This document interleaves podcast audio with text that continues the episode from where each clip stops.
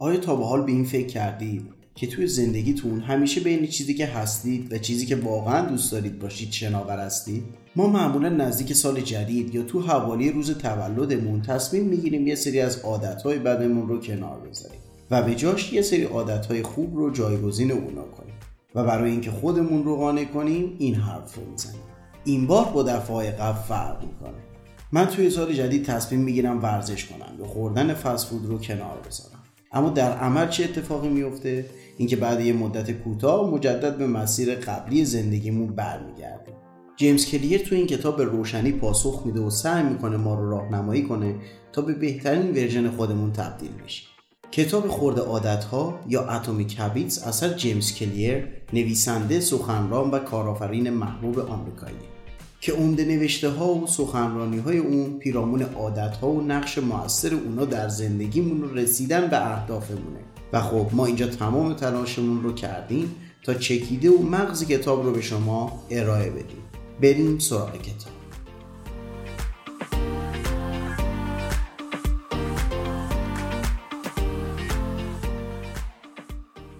روز آخر دوم دبیرستان بود.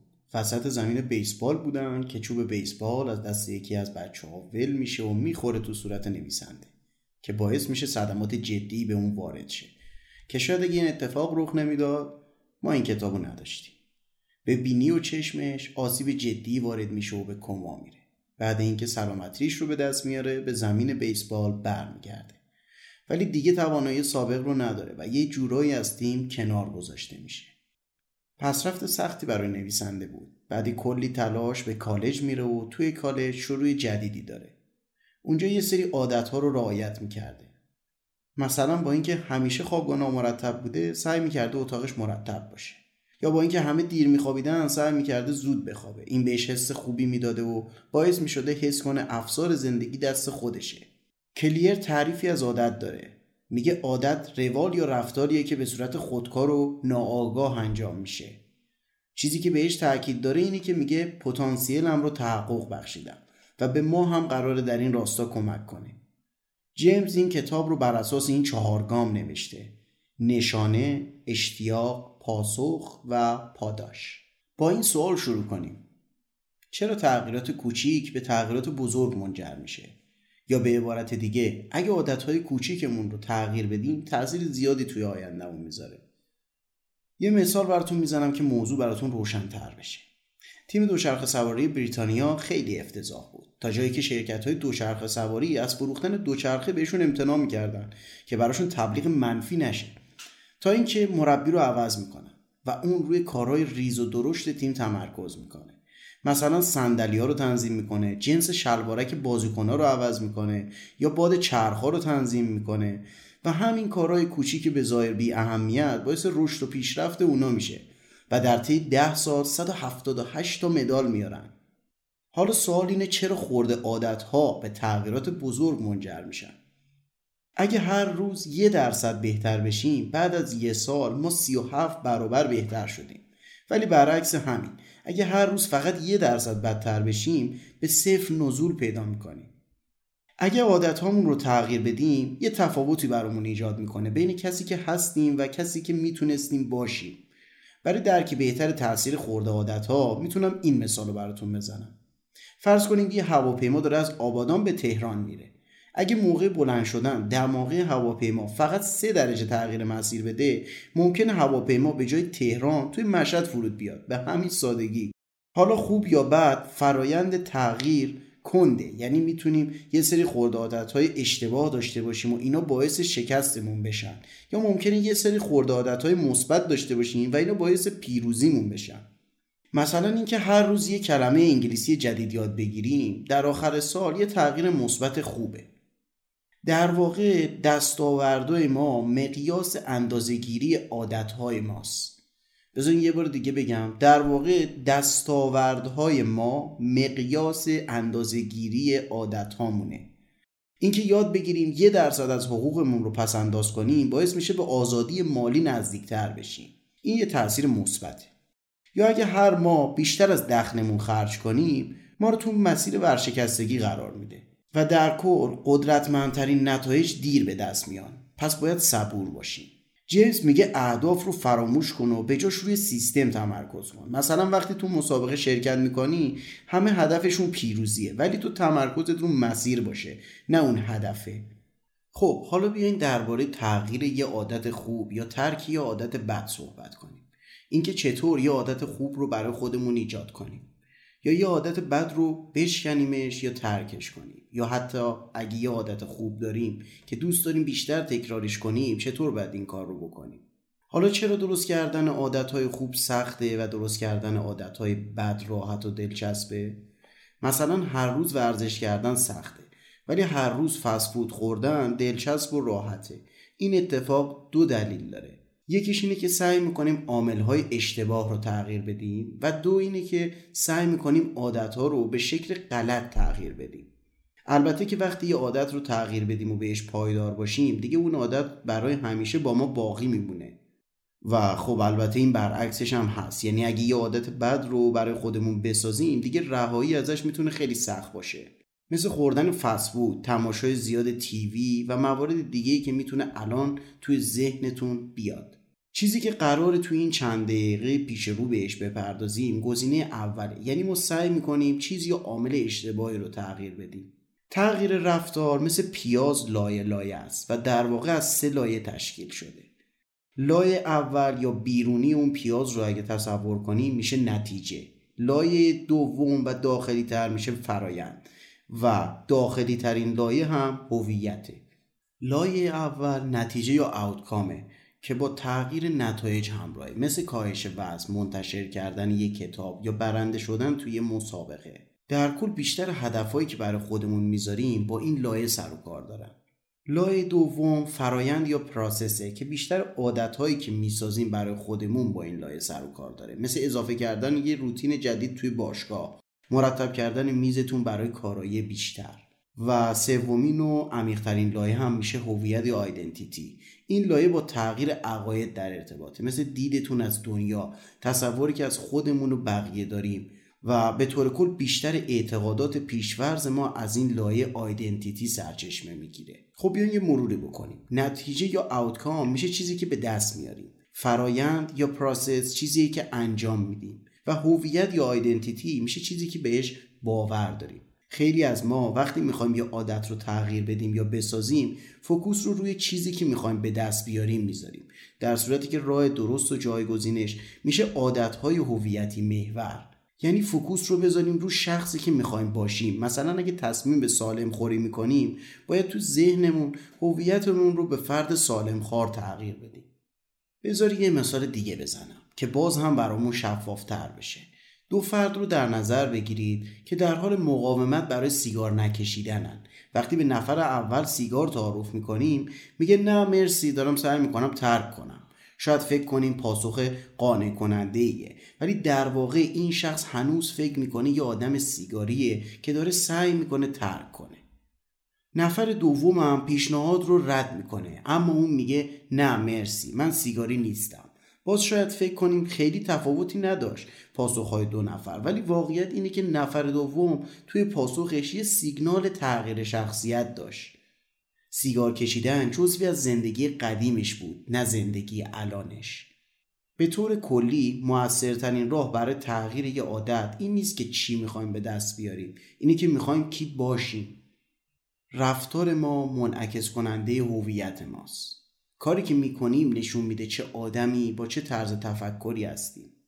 مثلا اگر شما هر هفته به کلیسا برید این عقیده در شما به وجود میاد که شما آدم معتقد و مذهبی هستید. شما باید به اون شخصیت تبدیل بشید.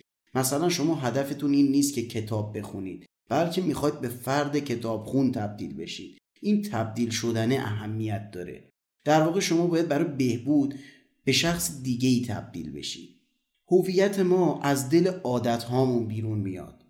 عادت هامون هم از راه تجربه به دست میاد و تثبیت میشه. مثلا وقتی که هر روز تخم مرتب می‌کنیم به هویت یک شخص مرتب تجسم میبخشیم. باید به اون هدف شخصیت ببخشیم. الان هویتتون رو هرچه هست به این دلیل باور دارید که شواهدش رو می‌بینید. در واقع اگه می‌خواد به چیزی تغییر کنید باید شواهدش رو در خودتون ببینید. فرایند ساخت عادت ها در واقع فرایند ساخت هویت شماست. هر عملی که انجام می‌دید چه مثبت چه منفی یه نوع رأی دادن به اون شخصیته. مثلا اگه پرخوری می‌کنید دارید یه رأی به فردی دارای اضافه وزن می‌دید. باید تصمیم بگیرید چه آدمی می‌خواید بشید و بعدش با بردهای کوچیک خودتون رو تشویق کنید. بعد اینکه فهمیدید چه شخصی می‌خواین باشین باید شروع کنیم به برداشتن قدم های کوچیک در راستای هویت مورد نظرتون. در واقع باید اون شخص رو توی ذهنتون مشخص کنید و تلاش کنید به اون شخصیت برسید. مثلا یه شخصی می‌خواد وزن کم کنه و میره تو قالب اون شخصی که وزن کم کرده. موقع خوردن غذا میگه فرد با وزن ایدئال سبزیجات رو انتخاب می‌کنه یا فسفود رو؟ پس یادتون باشه اگه می‌خواید به چیزی برسید باید برید تو قالب اون هویت. چطور در چهار گام ساده عادتهای بهتر ایجاد کنید یه روانشناس به نام ادوارد گربه ها رو میذاشت تو جعبه معما و جلوی اون جعبه یه کاسه غذا میذاشت. گربه تلاش می‌کرد که از جعبه بیاد بیرون. گربه باید یه اهرمی رو فشار می‌داد تا بتونه بیاد بیرون. اولین بار 160 ثانیه طول کشید بیاد بیرون. دفعه سوم 90 ثانیه. و هر دفعه که تکرار می‌شد این زمان میومد پایین تر این روانشناس آموختن رو اینطوری توصیف می‌کنه. رفتارهایی که منجر به نتیجه دلخواه میشن تکرار میشن. و رفتارهایی که دلخواه نیستن تکرار نخواهند شد. عادت رفتاریه که اونقدر تکرار شده که انجام اون به صورت خودکار در اومده. حالا مثال بالا در قالب یه آزمایش بود. ما براتون یه مثال ملموس و قابل مشاهده می‌زنیم. شما خسته از سر کار میای خونه و یه روز سخت داشتی. چیزی که خستگی رو میشوره و می‌بره برای شما گیمه. یا استرس بالایی داری چیزی که آرومت می‌کنه دویدنه. بار اول که انجام میدی و بار دوم و سوم هم انجام میدی بار چهارم دیگه عادت کردی و میشه جزو عادت و مغزت به اون کار علاقه نشون میده. همونطور که عادت ها خلق میشن سطح فعالیت مغز هم کاهش پیدا می‌کنه. یعنی دیگه مهم نیست موقعیت رو از زوایای مختلف بررسی کنی. عادت ها میانبرهای ذهنی هستن که از راه تجربه آموخته میشن. حالا یه سری میگن عادت باعث میشه که آزادی نداشته باشیم و زندگیمون اون هیجان اولیه رو نداشته باشه. در صورتی که این طرز تفکر صحیح نیست و این دوتا مکمل هم دیگن عادت ها محدود کننده آزادی نیستن بلکه اونا رو خلق می‌کنن. مثلا وقتی شما عادت می‌کنی بخشی از پولت رو پس انداز کنی شما به اون آزادی مالیه می‌رسی. میریم سراغ علم عملکرد عادت ها فرایند ساخت عادت ها به چهار قدم تقسیم میشه نشانه، اشتیاق، پاسخ و پاداش. اول میریم سراغ نشانه. نشانه مغز رو فعال می‌کنه تا رفتاری رو شروع کنه. یعنی داده ای که رسیدن به پاداش رو پیش بینی می‌کنه. اشتیاق میشه دومین گام و نیروی محرکه پشت هر عادت. بدون سطح خاصی از انگیزه و میل اشتیاقی برای عمل کردن نداریم. مثلا وقتی که مسواک می‌زنی چیزی که مشوق شما برای مسواک زدنه اون حس تمیزی دهن و دندونه. گام سوم پاسخه پاسخ عادت فرده که می‌تونه خودش رو به شکل فکر یا عمل نشون بده. اینکه پاسخ به وجود بیاد یا نه بستگی داره فرد تا چه حد انگیزه پیدا کرده و این رفتار تا چه اندازه موجب تغییر شده. گام چهارم میشه پاداش. در نهایت پاسخ ما رو به پاداش میرسونه. پاداش هدف نهایی عادته. نشانه فقط برای جلب کردن نظر ما به پاداشه. اشتیاق میل رسیدن به پاداشه. و پاسخ هم برای گرفتن اون پاداشه. در واقع ما هممون دنبال اون پاداشه ایم و اینکه به دو دلیل ما دنبال پاداشیم. یکیش اینه که خوشنودمون می‌کنه و دومی اینه که به ما چیزی یاد میده. اولین هدف پاداش خورسندی از رسیدن به اشتیاقه و دومین پاداش به ما یاد میده کدوم عمل ارزش به خاطر سپرده شدن رو داره. خلاصه که نشانه اشتیاق رو فعال می‌کنه و اشتیاق میل و انگیزه برای رسیدن به پاداشه در نهایت پاداش در ذهن ما به نشانه وصل میشه. در واقع اینا مثل یه دایره میمونن که همش در حال دنبال کردن هم دیگن و مثل یه چرخه میمونن و به هم ارتباط دارن. می‌تونیم این چهار مرحله رو به دو تا فاز مختلف تقسیم کنیم. یکی فاز مشکل و دومی فاز راه حل. فاز مشکل شامل نشانه و اشتیاقه زمانی که متوجه میشیم چیزی باید تغییر کنه و فاز راه حل شامل پاسخ و پاداشه. زمانی که وارد عمل میشید و به تغییر دلخواهتون می‌رسید. محرک همه رفتارها اشتیاق به حل کردن مشکله. گاهی مشکل چیز خوبیه و متوجه میشید که می‌خواید چیزی رو به دست بیارید. به هر حال هدف هر عادت رفع کردن مشکله. بریم تو قالب یه مثال. فاز مشکل. صدای گوشی بلند میشه چون پیام جدید داریم. این میشه نشانه. می‌خوایم بدونین محتوای پیام چیه. این میشه اشتیاق. حالا فاز راه حل. گوشی رو برمیدارین و متن رو می‌خونین. این میشه پاسخ. میل شما برای خوندن پیام که به نتیجه رسیده میشه پاداش. تا وقتی که به سن بلوغ برسید به ندرت متوجه عادتهایی میشین که زندگیتون رو کنترل می‌کنه و ما هرگز به این فکر نمی کنیم که هر روز بند کفشمون رو میبندیم. بعد از چند دهه برنامه ریزی ذهنی به صورت خودکار این الگوی ذهنی و فکر کردن و عمل کردن رو پیاده می‌کنیم. در ادامه قرار از این چهار گام نشانه اشتیاق پاسخ و پاداش مثالهای بیشتری بزنیم. حالا یه سری قوانین داریم برای ایجاد عادتهای خوب. یکیش اینه که واضحش کنیم. دو جذابش کنیم. سه سادش کنیم. و چهار لذت بخشش کنیم. حالا می‌تونیم عکس قوانین قبلی رو برای ترک عادتهای بد استفاده کنیم. یعنی نامریش کنیم غیر جذابش کنیم پیچیدش کنیم و غیر لذت بخشش کنیم. خب حالا بیان چهار قانون ایجاد عادتهای خوب رو بررسی کنیم. در ابتدا قرار قانون اول که میگه واضحش کنیم رو توضیح بدیم. یه سری کارها هستن که ما انجام میدیم و شاید هیچ دلیل و منطقی پشتش نباشه و از روی عادت انجامشون بدیم. مثل متخصصان موزه که با نگاه کردن به تابلوها می‌تونن از یا فیک بودن تابلو رو تشخیص بدن. مغز انسان دستگاه پیشبینیه و نمی‌تونیم اینو نادیده بگیریم. حالا با تمرین آگاهانه میشه به پیشبینی بعضی از پیامدها رسید. یادگیری در طول مسیر اتفاق میافته. ما کارکرد بدون تفکر مغز رو نباید نادیده بگیریم. مثل پمپاژ خون توسط قلب که اتفاق میافته. ما به این کارها فکر نمی کنیم و به طور خودکار انجام میشه. ما می‌خوایم قانون اول رو عملی کنیم. یعنی واضحش کن. می‌تونیم برنامه کارهایی که در طول یک روز صبح انجام میدیم رو بنویسیم و بر اساس هدفی که می‌خوایم بهش برسیم امتیاز مثبت و منفی یا خونسا بهش بدیم. مثلا یک روز صبح از خواب بیدار میشید گوشیتون رو چک می‌کنین میشه منفی. دوش می‌گیرید میشه مثبت. یک لیوان چای می‌خورید میشه خونسا. صبحونه می‌خورید میشه مثبت. یک نخ سیگار می‌کشید میشه منفی. معمولا هیچ رفتاری صد درصد مثبت یا صد درصد منفی نیست. اینجاست که گیج شدیم چه رفتاری مثبته چه رفتاری منفی. خب بهتری که به پیامدهای اون رفتار فکر کنیم. پیامدها مشخص می‌کنه اون عادت مثبته یا منفی. پس باید بررسی کنیم. کدوم یکی از اون عادتها ما رو به اون شخص مطلوبمون نزدیک می‌کنه. خب حالا بریم درباره بهترین راه برای شروع عادتهای جدید صحبت کنیم. اونا رو به سه دسته تقسیم کردن و به هر کدوم یه هدف دادن. گروه اول باید روی ورزششون تمرکز می‌کردن و تعداد دفعات انجام ورزشهاشون رو یادداشت می‌کردن. به گروه دوم گفتن تمرینات ورزشی رو پیگیری کنن و مطالبی هم راجع به فواید ورزش بنویسن. به گروه سوم هم دقیقا همینا رو گفتن با این تفاوت که زمان و مکان رو مشخص کنن و این جمله رو باید کامل می‌کردن. من در تاریخ در ساعت در مکان به مدت تمرین می‌کنن گروه اول و دوم فقط 35 و 38 درصد تمرین کردن. اما گروه سوم 91 درصد افراد تمرین کردن.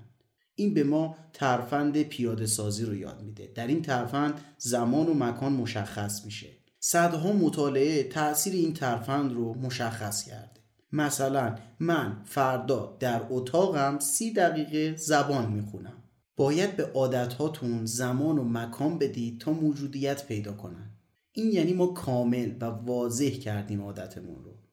یه روش دیگه پشتبندیه. این ترفند در خریدها هم خیلی استفاده میشه. مثلا شما یه مانتو می‌خری می‌بینی کنارش یه شلوارم باید بگیری تا ست کامل شه. بعد اون یه کفش هم می‌گیری تا کامل تر شه. و این چرخه ادامه داره تا همه چی با هم مچ بشن. در واقع شما بر مبنای کاری که به پایان رسوندین کار بعدی رو شروع می‌کنید هیچ رفتاری به تنهایی رخ نمیده و هر عمل کردی به نشانه رفتار بعدی تبدیل میشه. حالا پشتبندی عادت اینطوریه که شما یکی از عادتهای هر روزتون رو انتخاب می‌کنین و میگید می‌خوام بعد از اون عادت این عادت جدید رو روتین کنم. مثلا میگی من هر روز صبح بعد از ریختن فنجون قهوهم یک دقیقه یوگا کار می‌کنم. خب حالا این کار یه فرمول داره. فرمولش میشه پس از عادت کنونی من عادت جدید رو انجام میدم. یا بذاریم با جای خالی بگم. پس از جای خالی من جای خالی رو انجام میدم. این وسط عادت ها رو باید بذاریم. اول عادت همیشگیتون بعد عادت جدید رو.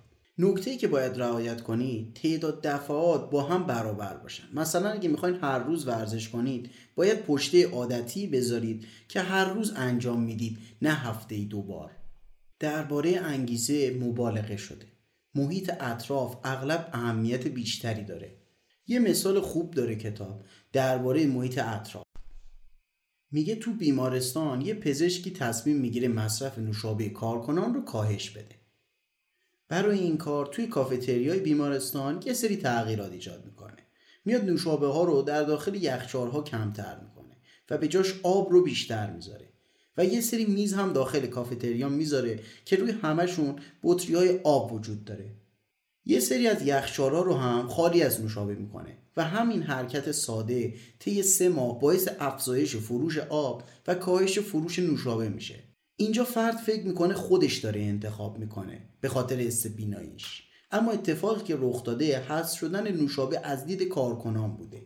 پس بسیاری از انتخابات ما از آشکارترین گزینه های موجود انتخاب میشن. شما نباید قربانی محیط اطرافتون باشید. شما باید محیط اطرافتون رو طراحی کنید. هر عادت با یک نشونه آغاز میشه. مثلا گیتار وقتی تو کمد باشه کمتر تمرین میشه. چون نمیبینیدش. ولی اگه وسط اتاقتون بذارید میبینیدش و میرید سراغش رو تمرین می‌کنید. یا اینکه قرصی رو که هر روز باید بخورین رو جلوی روشوری بذارید که در معرض دید باشه. یه جورایی شبیه انباشه کردن عادته.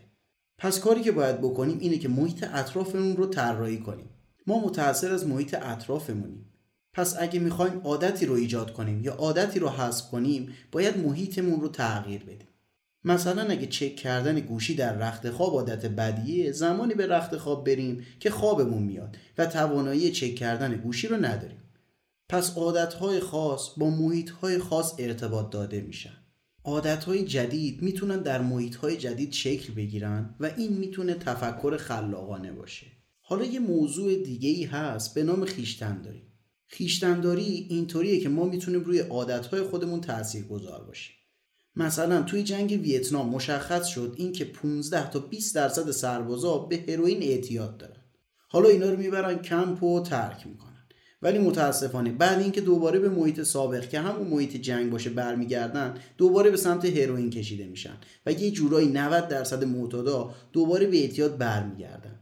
دلیل این بود که تو فشار جنگ بودن. دوری از خانواده رو تحمل می‌کردن و دوستای معتاد داشتن و هروئین اون دردها رو تسکین می‌داد. فکر کن میری تو اون محیط و دوباره تحریک میشی و دوباره روز از نو روزی از نو. یا یه داستان در مورد یه آقاییه که وقتی اسب سواری می‌کرده با دوستش سیگار میکشیده. بعد از چند وقت تصمیم می‌گیره سیگار رو ترک کنه. پس از سواری رو کنار می‌ذاره. دوباره بعد یه دوره برمیگرده به از سواری و می‌بینه که میل و کشش به سیگار کشیدن داره. در واقع شما می‌تونی عادتی رو ترک کنی ولی نمی‌تونی اونو فراموش کنی. به قول نویسنده تا به حال کسی رو ندیدم که در محیط منفی بتونه عادتهای مثبتش رو حفظ کنه. در واقع اگه می‌خواین عادتی رو تغییر بدین یکی از کارهایی که باید بکنین اینه که محیط رو تغییر بدین. شما بعد مدتی میشین محصول محیطی که در اون زندگی می‌کنی. با تغییر محیط یا حذف نشونه های بد از محیط می‌تونی عادتی رو ترک کنی. مردم اعتقاد دارن چیزی که آدم ها رو در دام رفتارهای غلط بیندازه نداشتن خیشتنداریه.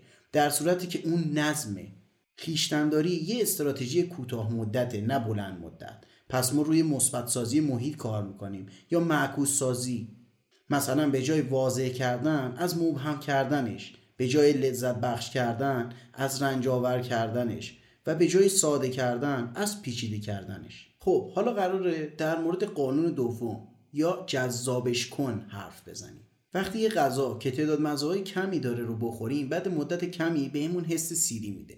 اما یه غذاهایی طعمهای زیادی داره. پس شما از اون غذا خوردن لذت می‌برید و دوست دارید بیشتر بخورید. یکی از دلایلی که فست فود انقدر جذابه هم همینه. طعم پنیر و شوری و تندی و ترکیبی از طعمهای متنوع. حالا دلیل این جذاب شدنه دوپامینه. حلقه بازخورد وابسته به دوپامینه. مثلا اومدن رو موشها این تغییر رو انجام دادن که قسمت ترشح دوپامین در مغز رو دستکاری کردن و دیگه دوپامینی در بدنشون تولید نمی شده. وقتی این اتفاق افتاد دیگه موشها علاقه به غذا خوردن نشون نمی‌دادن چون ازش لذت نمی بردن و بعد از مدتی از گرسنگی می مردن. هر عادتی رو جذاب ترش کنیم احتمالش بیشتره که تبدیل به عادت بشه حالا جذاب کردنه بعضی وقتا به مرحله بعد می‌رسه مثلا در ازای ده دقیقه ورزش شما اجازه داری فیسبوکت رو چک کنی. برای مثال من خودم فقط روزایی که زود از خواب بیدار میشم و ورزش می‌کنم اجازه خوردن قهوه رو دارم. بسته‌بندی عادت ها یکی از راه های جذاب کردن عادت هاست. این استراتژی یعنی جفت کردن کاری که می‌خواین انجام بدین با کاری که باید انجام بدین. حالا بیاین درباره نقش خانواده و اطرافیان روی شکلگیری عادت ها صحبت کنیم. با این داستان شروع کنیم. مایک فردی بود که به استعداد باور نداشت و به پشتکار اعتقاد داشت. ایشون با یه خانومی ازدواج می‌کنن و دارای سه دختر میشن و تمرکزشون رو می‌ذارن روی شطرنج بازی کردن اونا و بچه ها به موفقیت های شگفت انگیزی توی سطح جهانی می‌رسن. این آقا به چیزی که بهش اعتقاد داشته رسیده و همه اینا به خاطر بستری بوده که برای بچه ها مهیا بوده. بستری که به شطرنج اهمیت و ارزش می‌داده و براش تحسین و پاداش در نظر می‌گرفته. انسان یه موجود اجتماعیه و مورد تحسین قرار گرفتنش توسط اطرافیان براش خیلی مهمه. ما عادتهای اولیه خودمون رو انتخاب نمی کنیم بلکه تقلید می کنیم ما عادتهای سه گروه مخصوص رو تقلید می کنیم یک نزدیکان. دو اکثریت مردم. و سومین افراد قدرتمند. نزدیکان. شما از شیوهی که والدینتون در بحثا دنبال می‌کنن و شیوهی که همکارانتون صحبت می‌کنن تقلید می‌کنید. وقتی که دوستتون سیگار بکشه شما هم این عادت رو امتحان می‌کنید. متوجه شدم که خودم بدون اینکه متوجه بشم اغلب رفتار اطرافیانم رو تقلید می‌کنم. این جمله که ما رو در درک این موضوع کمک می‌کنه. به عنوان قاعده کلی هر قدر به فردی نزدیکتر باشید بیشتر در معرض تقلید عادتهای اون قرار دارید. در واقع یکی از راه های ایجاد عادت خوب هم همینه. توی یک فضایی بریم که اون رفتار مطلوب ما رو عادی می‌دونن. مثلا هدف زبان خوندنه. کسایی رو انتخاب می‌کنیم که زبان خوندن جزوی از روتین روزمرهشونه. با اونا ارتباط برقرار می‌کنیم و ترجیحاً نقطه اشتراک هم داشته باشیم. تقلید از اکثریت مردم. بذارید با یه داستان جالب اینو توضیح بدیم. یه روانشناسی بوده که یه آزمایشی انجام میده.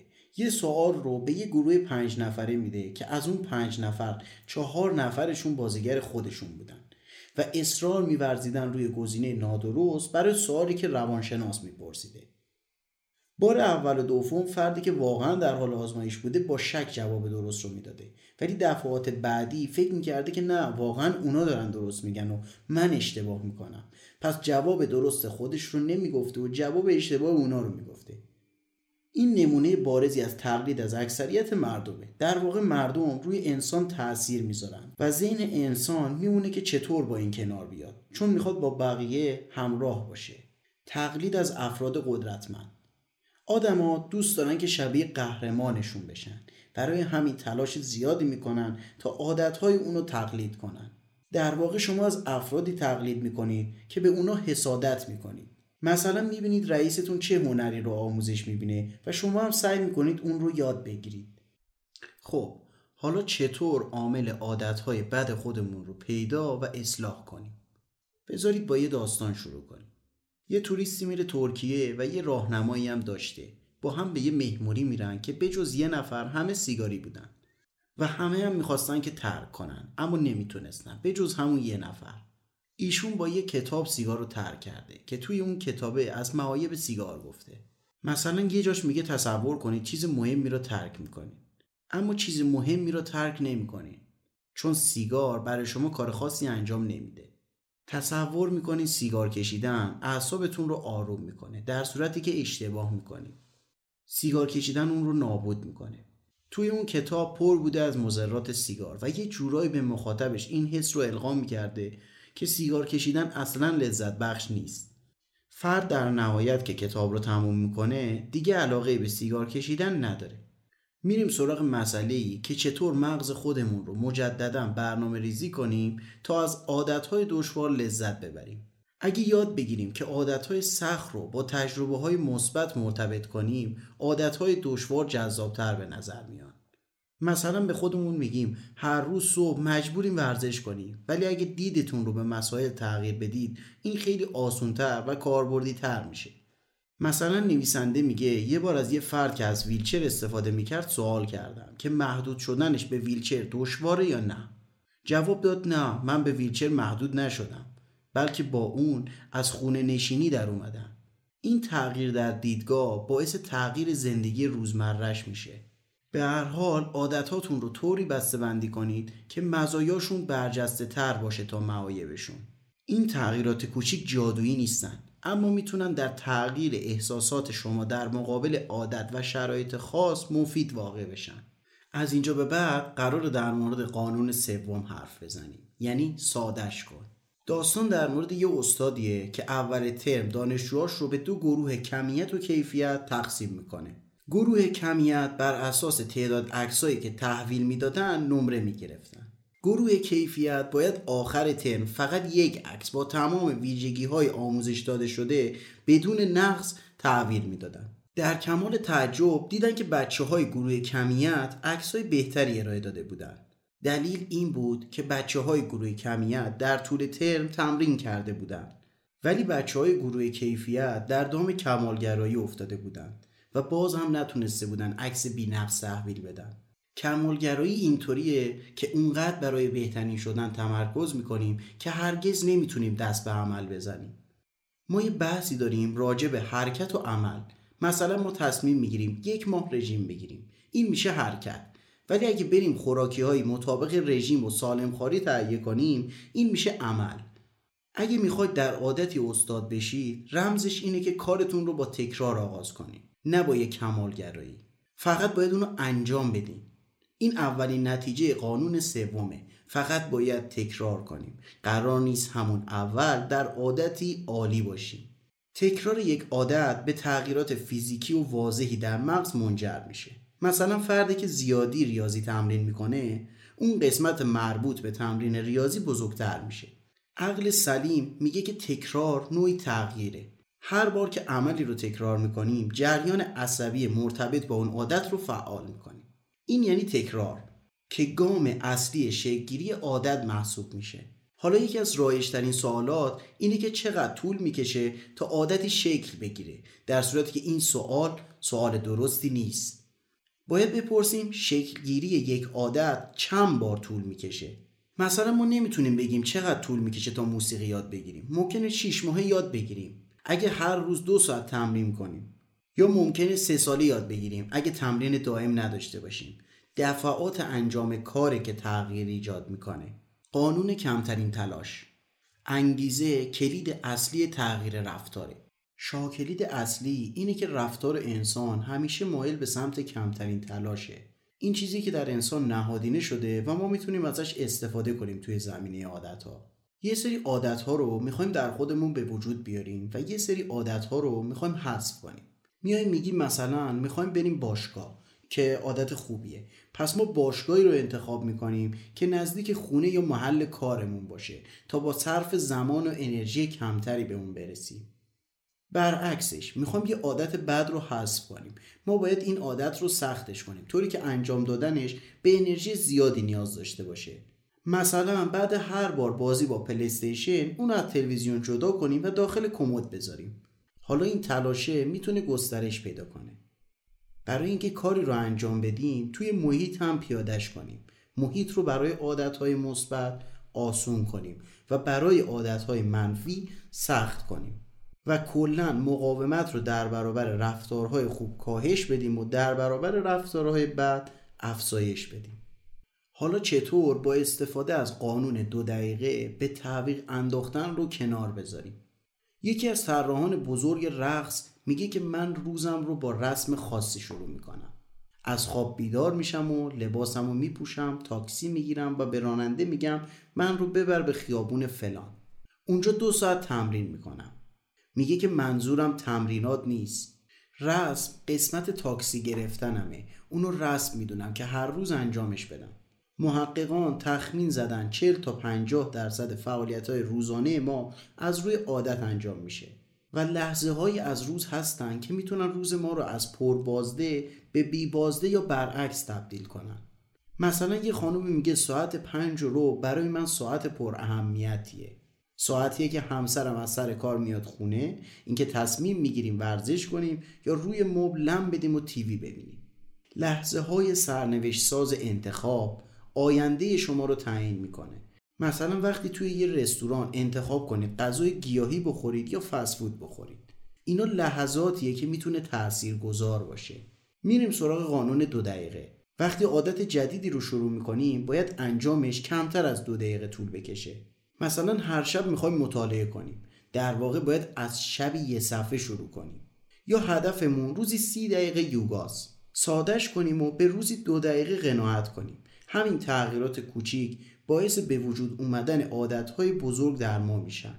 وقتی که شروع به انجام کار درست می‌کنیم انجام اون خیلی آسون تر میشه. می‌تونیم عادتهای ورودی خودمون رو که ما رو به نتیجه دلخواه میرسونه از خیلی آسون به خیلی سخت بچینیم. مثلا هدف نوشتن یک کتابه. شروعش رو از خیلی آسون به سخت و خیلی سخت رتبه بندی می‌کنیم. اول یک پاراگراف می‌نویسیم بعد یه صفحه بعد یه مقاله و در انتها کتاب می‌نویسیم. چطور می‌تونیم عادتهای خوب رو اجتناب ناپذیر و عادتهای بد رو غیر ممکن کنیم؟ با یه داستان در مورد ویکتور هوگو شروع کنیم. ایشون قرار بوده یه کتابی رو یک سال تحویل بده ولی درگیر مهمونی و این قبیل مسائل میشه و نمی‌تونه تحویل بده. از ناشر شش ماه وقت می‌گیره. و توی اون شیش ماه به دستیارش میگه که تموم لباساش رو جمع کنه. و لباسی برای پوشیدن نداشته باشه به جز یه پیراهن. این کار براش مهمونی رفتن و غیر ممکن می‌کنه. و این حرکت جواب میده. حتی کتاب رو از زمان مقرر شده زودتر تحویل میده. به این حرکت میگن ابزار تعهد. یعنی یه جورایی خودمون رو از وسوسه عادتهای بد دور کنیم. حالا چطور عادتی رو خودکار کنیم و دیگه هرگز بهش فکر نکنیم؟ نویسنده یه داستانی رو تعریف می‌کنه در مورد فردی که یه فروشگاه تأسیس می‌کنه ولی با وجود شرایط فروش عالی سود آنچنانی نداشته. اون متوجه میشه که کارمنداش ازش دزدی می‌کنن و یه صندوق برای قسمت حسابداری می‌خره که اینطوری امکان دزدی رو از کارمنداش بگیره. و بله این کار جواب میده و جز به کارآفرینان جوان و نمونه میشه و سرمایه زیادی رو به دست میاره. در واقع ایشون شرایط دزدی رو حذف کرده. پس بهترین راه از بین بردن عادت بعد اینی که انجام اون رو غیر ممکن کنیم. اونقدر استحکاک رو زیاد کنیم که دیگه حتی امکان انجام اون رو نداشته باشیم. مسئله بعدی تکنولوژیه. همونقدر که تکنولوژی می‌تونه مفید باشه همونقدر هم می‌تونه مضر باشه. تکنولوژی یه سطح از آسایش رو فراهم می‌کنه که ما رو قادر می‌سازه طبق کوچکترین حوث هامون به خواسته هامون برسیم. مثلا با احساس گرسنگی به سادگی غذای مورد علاقمون رو بدون زحمت از بیرون سفارش میدیم و می‌خوریم. ولی همین می‌تونه اعتیاد آور باشه. نویسنده اینجا در مورد خودش میگه. اون یه سالی که می‌خواستم کتاب رو بنویسم از دستیارم خواستم اول هر هفته پسورد تمام اکانت هام رو عوض کنه و آخر هفته بهم به بده. اینطوری توی زمانم خیلی صرف جویی می‌شد. وقتی که کنترل چیزی به طور خودکار به نفع ما عمل می‌کنه ما می‌تونیم عادتهای خوبمون رو اجتناب ناپذیر و عادتهای بد رو غیر ممکن کنیم. با بکارگیری ابزار تعهد نتیجه ما از انجام فعالیت های جدید یه جورایی تضمین شده است. و راه تثبیت کردن عادتهای جدید خودکار کردن اوناست. یه گروهی از پزشکان به پاکستان سفر می‌کنن و از اونجایی که پاکستان کشور پرجمعیتی بوده از بهداشت خوبی برخوردار نبوده و آمار مرگ و میر بر اثر بیماری زیاد بوده. گروه پزشکان متوجه میشن که اونا به شستن دستاشون اهمیت نمیدن. در واقع اهمیت شستن دست ها رو می‌دونن ولی بهش اهمیت نمیدن. پس مشکل اونا آگاهی نبوده استمرار بوده. بعد از تحقیقات متوجه میشن که اونا از یه نوع صابون خاص خیلی خوششون میاد. به دلیل بوی خوب و کف زیادش. در واقع شستن دست با اونا بهشون حس لذت بخشی می‌داده. پس شروع کردن به توضیح اون نوع صابون و دیدن که 90 درصد افراد دستاشون رو میشستن. در واقع شما بر پایه چیزی که در گذشته انجامش موجب تشویق یا تنبیه شده یاد می‌گیرید که در آینده چه کاری انجام بدید. احساسات مثبت عادتها رو شکل میدن و احساسات منفی هم عادتها رو نابود می‌کنن. ما می‌خوایم پول پس انداز کنیم و از لذت خرید خودمون رو محروم کنیم. خرید کردن یک پاداشه و لذت آنیه. ولی پول پس انداز کردن و خرید یک چیز بزرگتر یک لذت تأخیر داره در واقع آدما لذت آنی رو به لذت تأخیری ترجیح میدن. مثل نقد و بچسب و نسیه رو ول کن. در صورتی که این درست نیست و ما باید روی آینده تمرکز کنیم. برای اینکه این اتفاق بیفته می‌تونیم یک سری فرایندها رو انجام بدیم. مثلا من یه آدمی هستم که اعتیاد به fast food دارم. یک حسابی رو با یک هدفی باز کنم مثلا خرید یک جفت کفش اسکیت. هر بار که اون fast food رو می‌خوام نمی‌خرم و به اون حس لذت غلبه می‌کنم. یه درصدی از اون پول خرید رو به اون حساب میریزم و آخر سر با اون پول کفش اسکیت می‌خرم. نکته حیاتی در دائمی کردن یک هدف داشتن حس موفقیته حتی اگه خیلی کوچیک باشه. داشتن حس موفقیت نشونه اینه که عادتتون جواب داده و ارزش تلاش کردن رو داشته. حالا چطور هر روز به عادتهای خوب ادامه بدیم؟ یه سرمایه دار میگه من هر روز که می‌خواستم بازاریابی رو شروع کنم دو تا بطری شیشه ای میذاشتم رو میزم. یکی خالی بود و دیگری پر از سنجاق. هر تماسی که می‌گرفتم یک سنجاق از اونی که پر بوده بر میداشتم و مینداختم تو شیشه خالی و این به من حس خوبی می‌داده. در واقع پیشرفت کردن لذت بخشه و اندازه گیری های بسری مثل جابجایی سنجاق پیشرفت رو عینی می‌کنه. اما شاید بهترین راه اندازهگیری پیشرفتمون پیگیری عادت باشه. چطور از ادامه پیدا کردن عادت ها مطمئن شیم؟ برای این کار باید عادت رو پیگیری کنیم. مثلا یه تقویم برداریم و هر روزی که به باشگاه میریم رو توش علامت بزنیم. و سعی کنیم این پیشرفت عینی باشه و ببینیم که داریم اون عادت رو دنبال می‌کنیم. در واقع پیگیری عادت راه ساده‌ای برای انجام دادن یا ندادن یک عادته. پیگیری عادت خیلی قدرتمنده.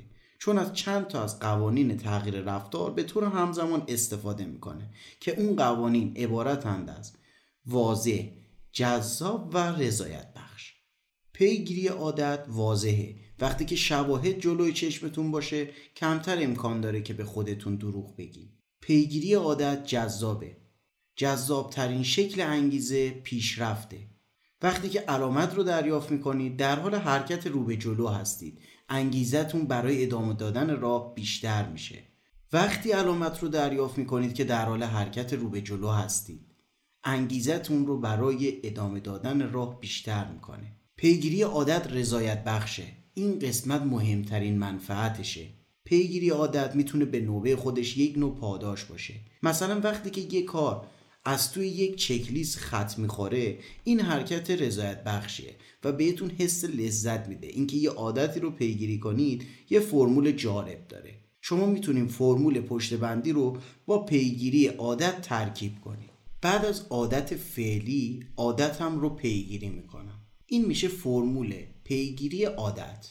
مثلا بعد از هر بار باشگاه تمریناتم رو در یادداشت‌های روزانم ثبت می‌کنم. یا مثلا بعد از اینکه ظرفم رو شستم چیزهایی که خوردم رو می‌نویسم. حالا بعضی وقتا پیش میاد که بر اثر یه اتفاق غیر منتظره چند روزی رو از پیگیری عادت جا بمونیم. راهش اینه که هیچ وقت اجازه ندیم دوباره این اتفاق بیفته. افسار زندگی رو دستمون بگیریم و اجازه ندیم که این اتفاق دوباره تکرار بشه. برای همه ما پیش میاد که پس انداز کردن از دستمون در بره. بدونیم چه وقتی زمان پیگیری عادتی فرا رسیده یا نه.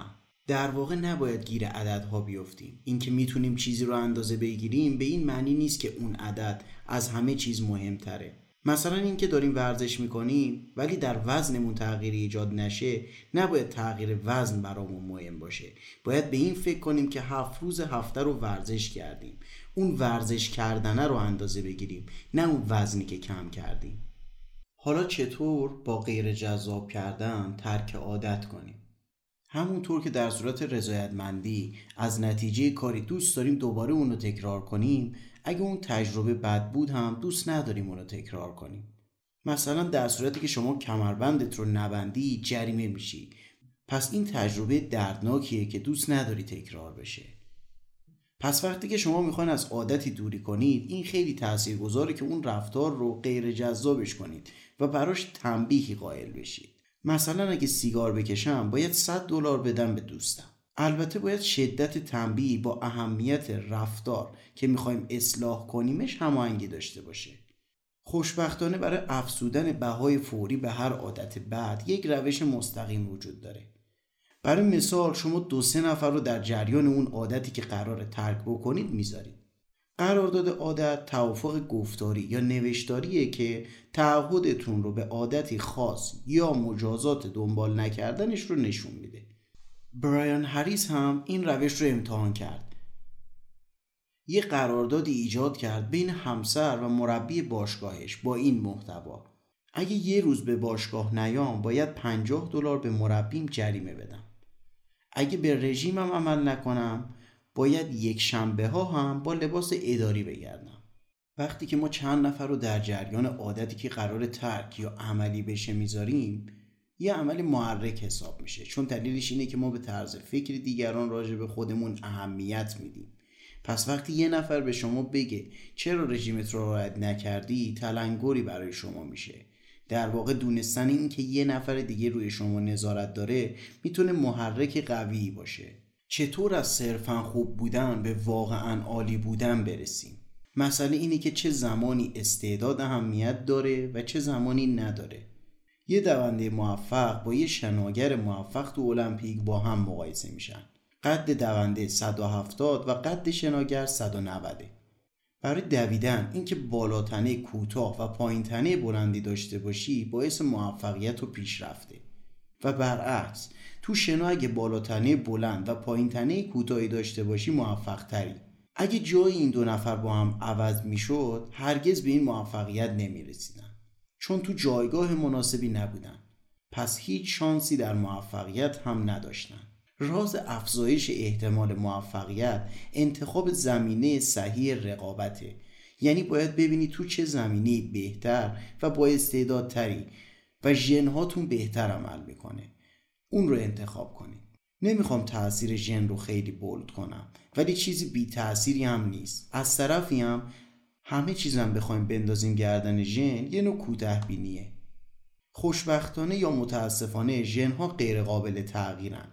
یعنی در شرایط مطلوب شدیدن به نفع و در شرایط نامطلوب شدیدن به ضرر انسان عمل می‌کنن. پس شما محیطی رو انتخاب کنید که مطلوب و به نفع شما باشه. وقتی که محیط اطراف تغییر می‌کنه ویژگی هایی که موفقیت رو مشخص می‌کنن هم تغییر می‌کنه.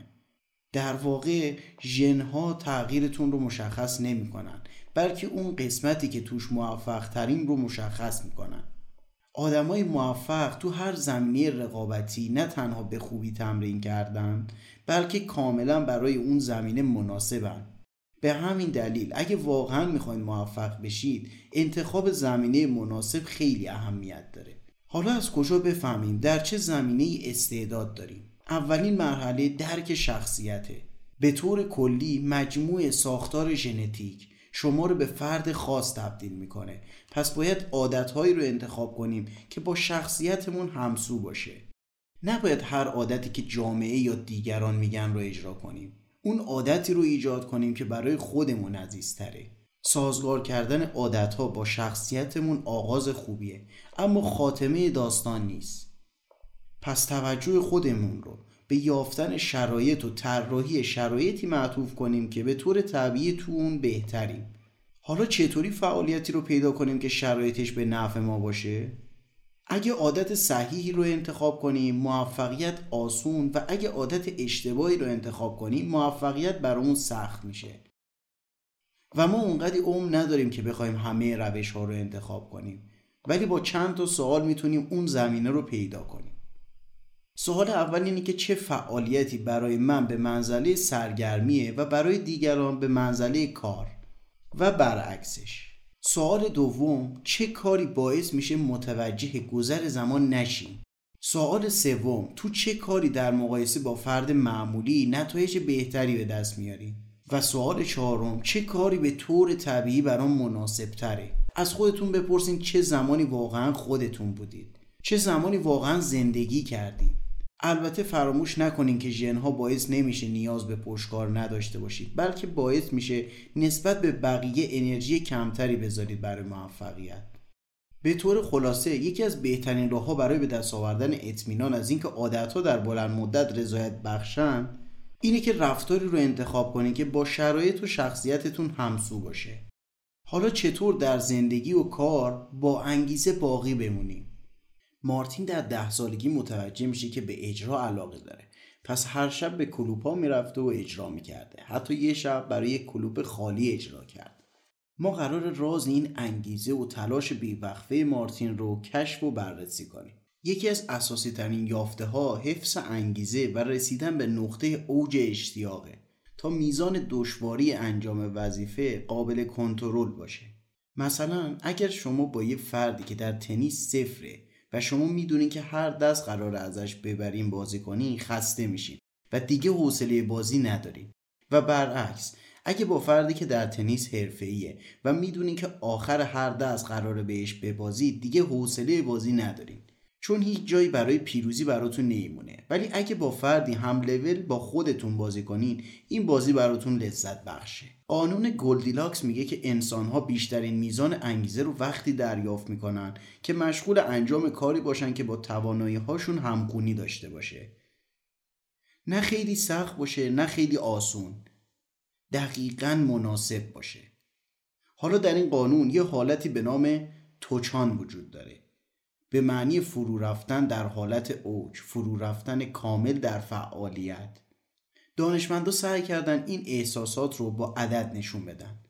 شما باید برین دنبال فعالیتی که فقط 4 درصد از توانایی های شما فراتره. در واقع شما باید دنبال چالش هایی باشید که همونقدر که تحت فشارتون قرار میده همون میزان هم باعث موفقیتتون بشه تا مشتاق باقی بمونید. حالا چطور وقتی از اهدافتون خسته شدید متمرکز باقی بمونید؟ یه مربی فوتبال میره به یه ورزشگاه سر می‌زنه و یکی از بازیکنها ازش می‌پرسه فرق بازیکنهای موفق با بازیکنهای معمولی چیه؟